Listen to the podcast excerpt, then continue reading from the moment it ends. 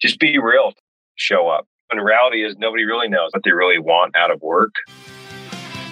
Do you want to be the absolute best candidate for a job you'll love in a career with balance? Veteran leadership career catalyst Jonathan Flax is teaming up with leading executive search professionals to provide you with cutting edge career transition strategies.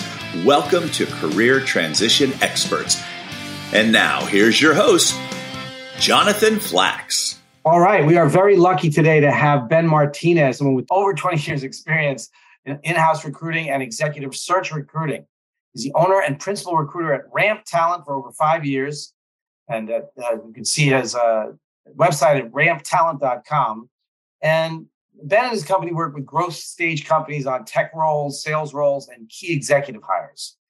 Um, he's worked personally with uh, executive teams at uh, venture capital backed companies and now partners with VC firms and their portfolio companies to hire top talent. Ben, welcome to the program. How are you today? Great, Jonathan. How you doing? Doing very well, thanks. So, just so uh, listeners can know what uh, they're going to be in store for, what's the main thing they're going to get and walk away with if they listen to this episode?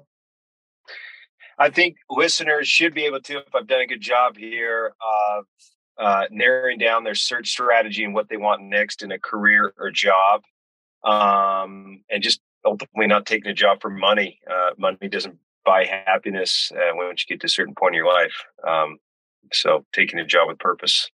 Okay, very good. We find that when people are clear on their purpose, they're more motivated to do better work, and they do end up making more money. Absolutely. Yep. That's Yeah. uh, more or less. Yeah. The, I think the secret recipe is Yeah. um, find something you love to do and do it. Yeah, it really sounds like what you're saying is uh, put purpose and and happiness first. You know, and we're talking about really career direction. So some people come to me, they know exactly know what they want to do next, and and some aren't quite sure. So say a little more about what brings you to this topic and what's your experience seeing or how people respond to this kind of conversation. Yeah, no, I think what this topic, you know, like you mentioned, I run a recruiting firm, so it's near and dear to my heart. We talk to, you know, myself and I've got a team of five other recruiters. We're, we're talking to hundreds to over the year, a thousand candidates, right? Thousands of candidates, um, whatever that math equals out to. But all the time we're being asked, you know, uh, or actually helping candidates um, along their journey, what they want to do next out of a company. There's many times we're helping a candidate decide between multiple offers, right? And I think we're unique in that we will more or less shoot a candidate straight, and sometimes it's even not even to our best interest, right? I do the last thing I want to do is place a candidate with a client that they're not totally sold on the company; they're doing it for the money, and we many times try to align what their purpose is and what they really want out of work um, with a client and what they're doing. And sometimes we'll pass on candidates that way.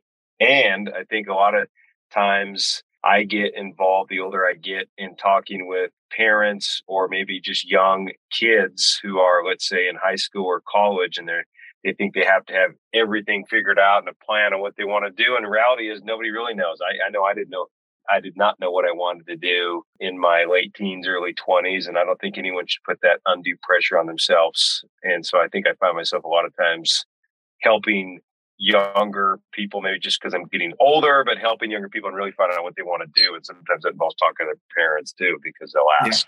So, Yeah, we find that too at an executive level. Some people will say, Can you talk to my son or daughter? She's just graduating from college and doesn't know where to fit in this big wide world. And my own personal backstory I had 11 jobs in 12 years after graduating from Cornell University, in and out of the music business. And it took me that long to realize I'm an employer more than an employee. I was always able to get hired within one to three months. So my mother said, you know, you're so good at getting hired, you make a career helping other people get hired. So here, here we are. Uh, when a candidate isn't clear on what their purpose is, right, and and yet you see something in their background that might be a fit for one of your VC uh, uh, firms or one of their portfolio companies, how do you go about helping them clarify that? Or another way to ask that is, what should people be? How do people sort that out?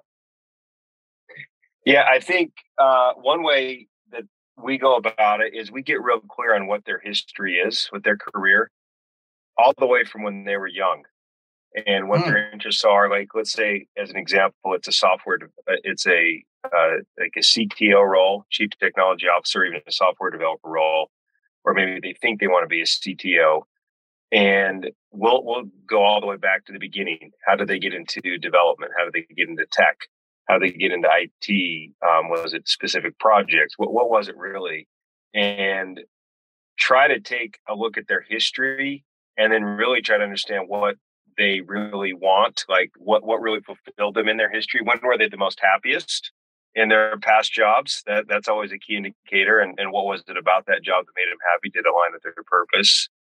And many times I chose the software developer example on purpose because I find many times those jobs specifically, and sometimes even high performing sales reps, they actually do not like managing people. You'll find it out.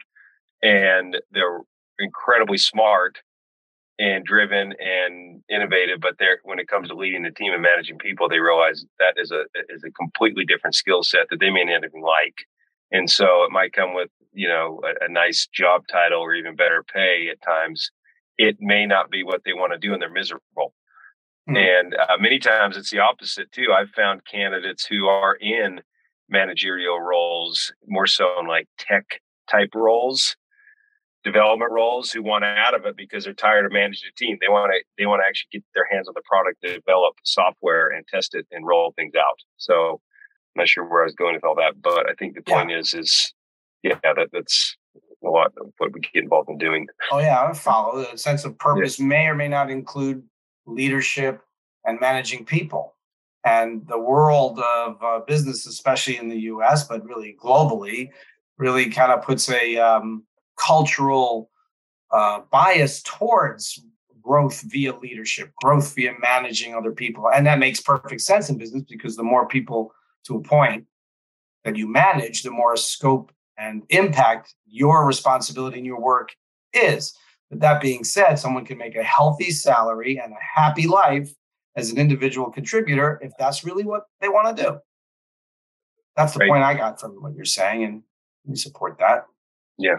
Um, what about people who um, who don't think they're good at managing people and don't think they like it, but actually they are, or vice versa? They think they're really good at managing and leading people, but but they're well. You already said that if they're not into it, they don't like it. What about those people who maybe just don't have a good sense of themselves and, and would be good leaders and managers if they developed a couple of shifts in their attitude and behavior transformation?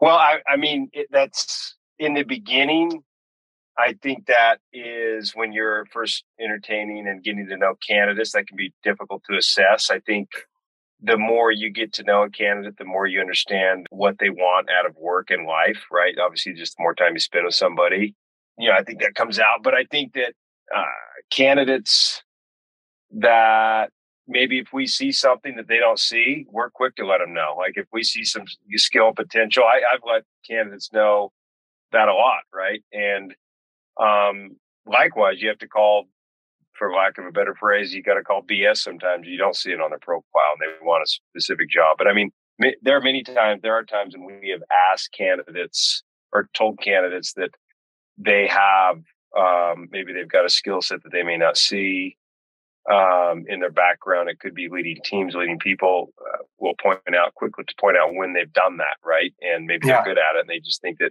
they just never got the title in the past, right? So they can't mm-hmm. do it. Mm. But, um, you know, titles don't mean a lot really when it comes down to your ability to do the job. It, it, it's, it's, you know, it's actually your ability to do the job that, that I think people remember and they, they, uh, get attracted to. So, yeah. Yeah. Okay, cool. Since we're on the subject of purpose and career direction, to what extent do you administer assessments or recommend assessments or see results of assessments. Like Myers Briggs, there's there's a strong preference indicator, any of those. Uh, so we, yeah, I have been involved in those extensively in my past. My with my own company, our search firm, we do not administer assessments. It's something that we will do if we have a client that is specifically asking to do it. Um, we will do it. I think that there are um, good use cases for it, and I think there also can be bad use cases for it. I think the dangerous thing is maybe I use the example of it's like a, it's a tool that I think you need a license to drive it. I think some people I've had hire managers come to me and want, let's say it's a Myers Briggs test because they went to a Myers Briggs seminar five years ago and they were moved by it, right? And they think they're all, all of a sudden, um, you know, psychologists. And I think that they can be pretty dangerous sometimes, right? But I think the way I look at it is it's just getting closer to the truth of who someone is and really understand their attitude and, and what the, and how they are. It's not, you know, I, I, so I typically use them as just a way to understand uh, someone, right? And be very clear on why uh, someone would want to use that. So, but I don't, we don't personally use um, assessments or anything like that. But I think they can be good, right? They can be mm. super. I think, mindful and smart on why you're using them. Mm, would be yeah. my yeah yeah. Take. I would underscore that to remind uh, people that they are very useful tools, but um, some some hiring managers might have an assessment with a singular profile to fit the job, and multiple profiles can fit the job. But yeah. users, uh, people in career tr- uh, transition, especially when looking to help figure out a sense of purpose, can use them as clues, insights, reflections on some of the things you'll help them discover and some of the things they might be thinking about. Good. Um, what would you say are some surprisingly effective things you've seen people do in terms of interacting with hiring managers and recruiters?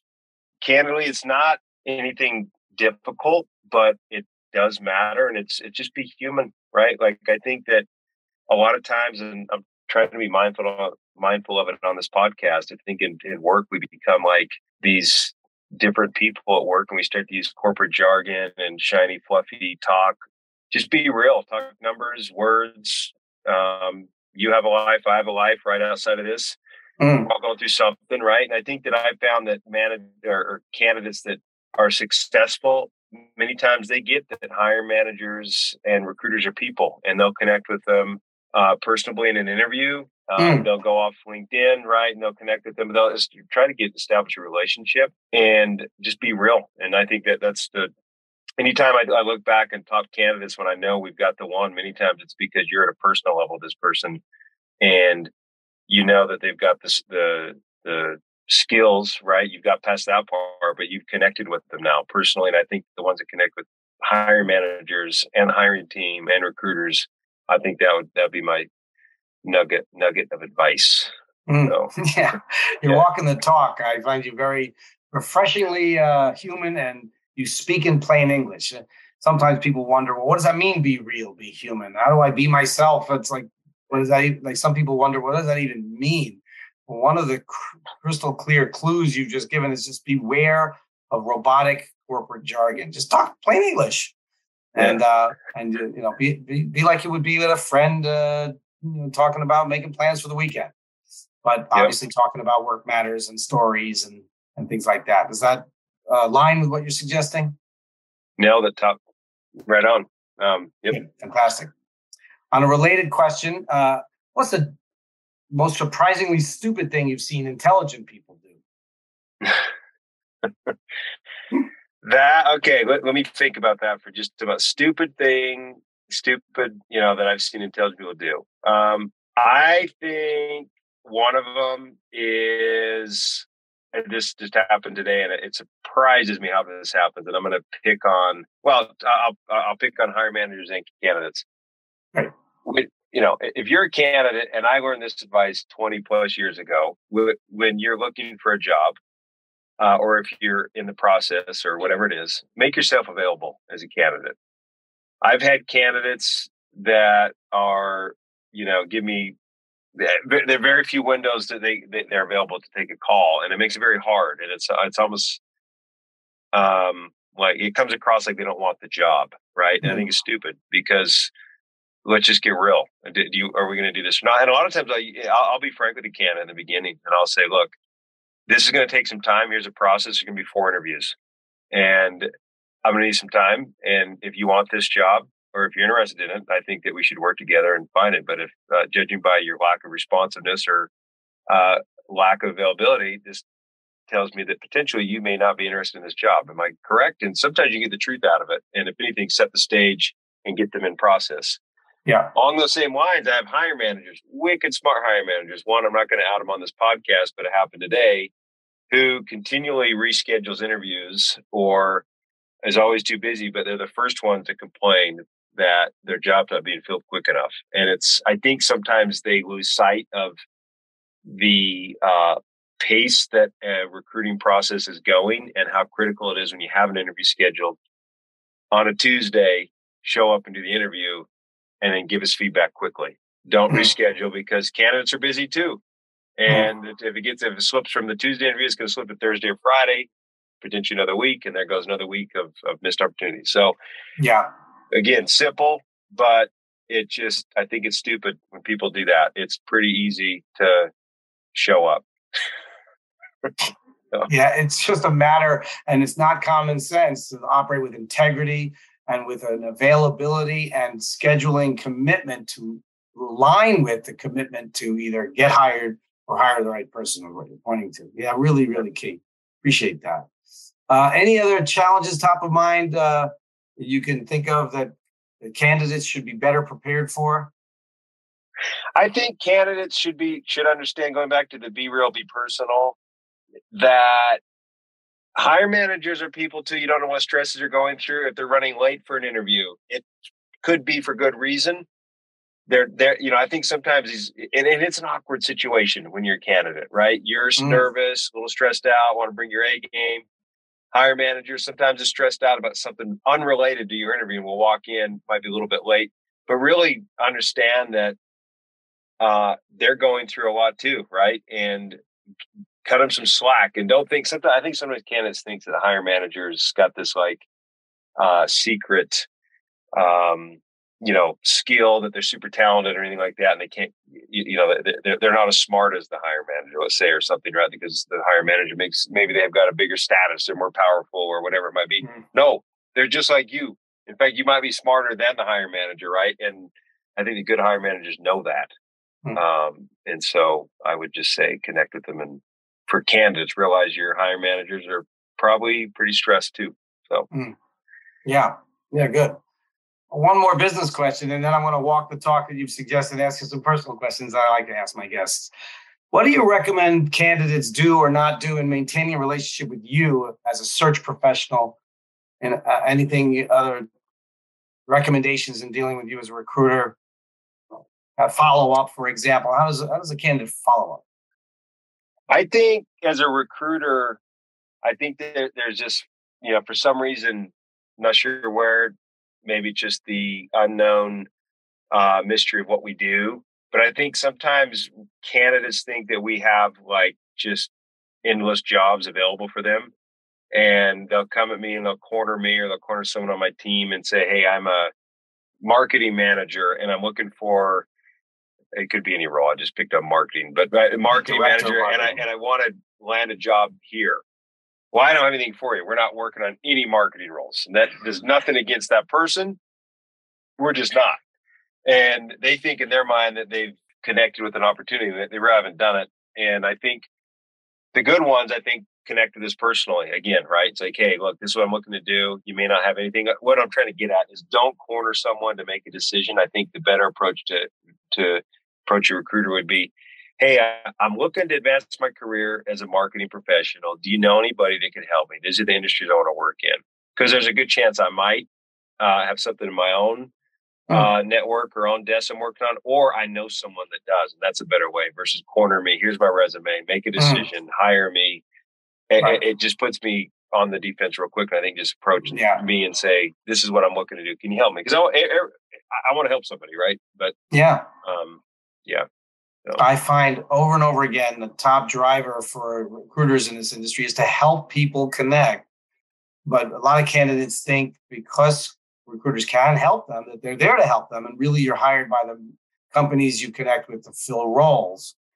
And uh, you're saying if they're respectful of that relationship, you might create a networking relationship with a candidate and introduce them to someone, even if it's not going to be a business connection. It's something you'll do if they approach you right. That's sure. nice. Really nice.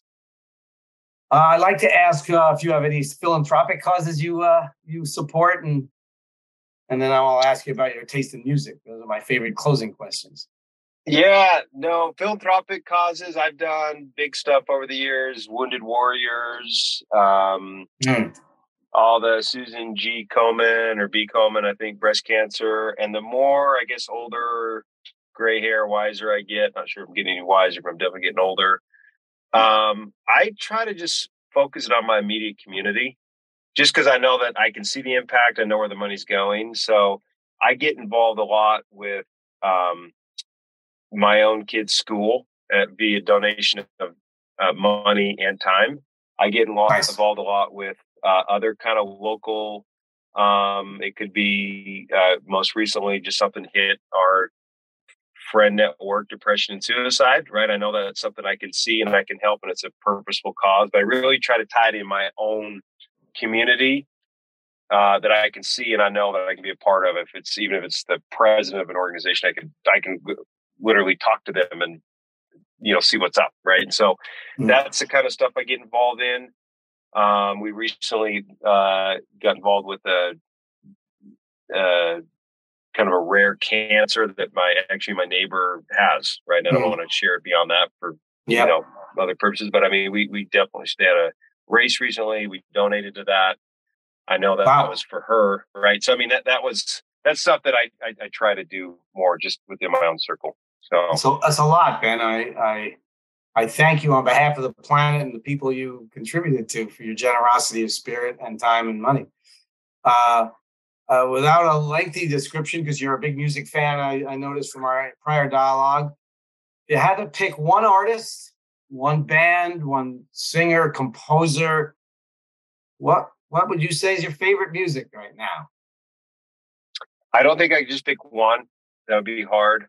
I know. Um, looking by the look, you don't need to. I'm not going to ask your age. You need to ask mine. But you and I, I think, definitely grew up in the, you know, tape era and uh, different era of technology. To this day and age, it's awesome. I'm a Spotify subscriber. I yeah. am all over the board on Spotify. Anything but country is maybe the genre I would do. I just have never been in the country. I know it's huge. I just don't know yeah. much about it. I guess you could say Johnny Cash. He's country. I like him, but I I, I listen to music um, to it, it, you know it's I, I, do it for all for, forms of life. I do it when I'm entertaining people, having people over. I think music is a big part of our life. So it could be heavy metal, rap, grunge. Um, right. uh, this morning I had on uh, hip hop. It was anyway, anything from NWA to Kanye, the Dre, Eminem. But that was just this morning. It could be something totally different the next morning. So yeah, ah, gotcha. Very good. Yeah. Last question I'll add because I remember something you had uh, shared with me about a side hustle, a side business you have. Tell us about that. Yeah, it's yes. So Sumato Coffee we are roast to order. So you right on the website, we do not roast your coffee beans. Um, it's e-commerce only, and it's a subscription based where you can buy nice. you know one offs. But it's mm. uh, freshly roasted coffee beans. You order on the website. We roast it within 48 hours and ship it to you anywhere in America. It is a side hustle, uh, and it's fun. It's exciting. A lot of people ask me about it and because I think it's the main thing I do, but that is kind of more of a side hustle, but it's, That's it's nice. fun. It's good. That's nice. Yep. That's really great. Awesome. Yeah. Well, Ben, thank you so much for your insights and your uh, very um, comforting nature in walking the talk of just be real. You're a great guest, and we appreciate you very much. We'll put the Sumato Coffee link as well as your main website in the show notes, and we'll talk to you very soon. Thanks very much. Thanks, Jonathan. Thank you very much for listening to the Career Transition Experts. We hope you got something of value and would love to hear from you on what you did learn and how this episode made a difference. If you'd like to contact or reach our guests, take a look at the show notes. And you can also find there a link where we will send you a free copy of our resume preparation checklist. If there's anything we can do to help you fulfill your vision and make that transition smoothly, contact us. We are here for you. Thanks again for listening. Hope to see you again soon. Bye for now.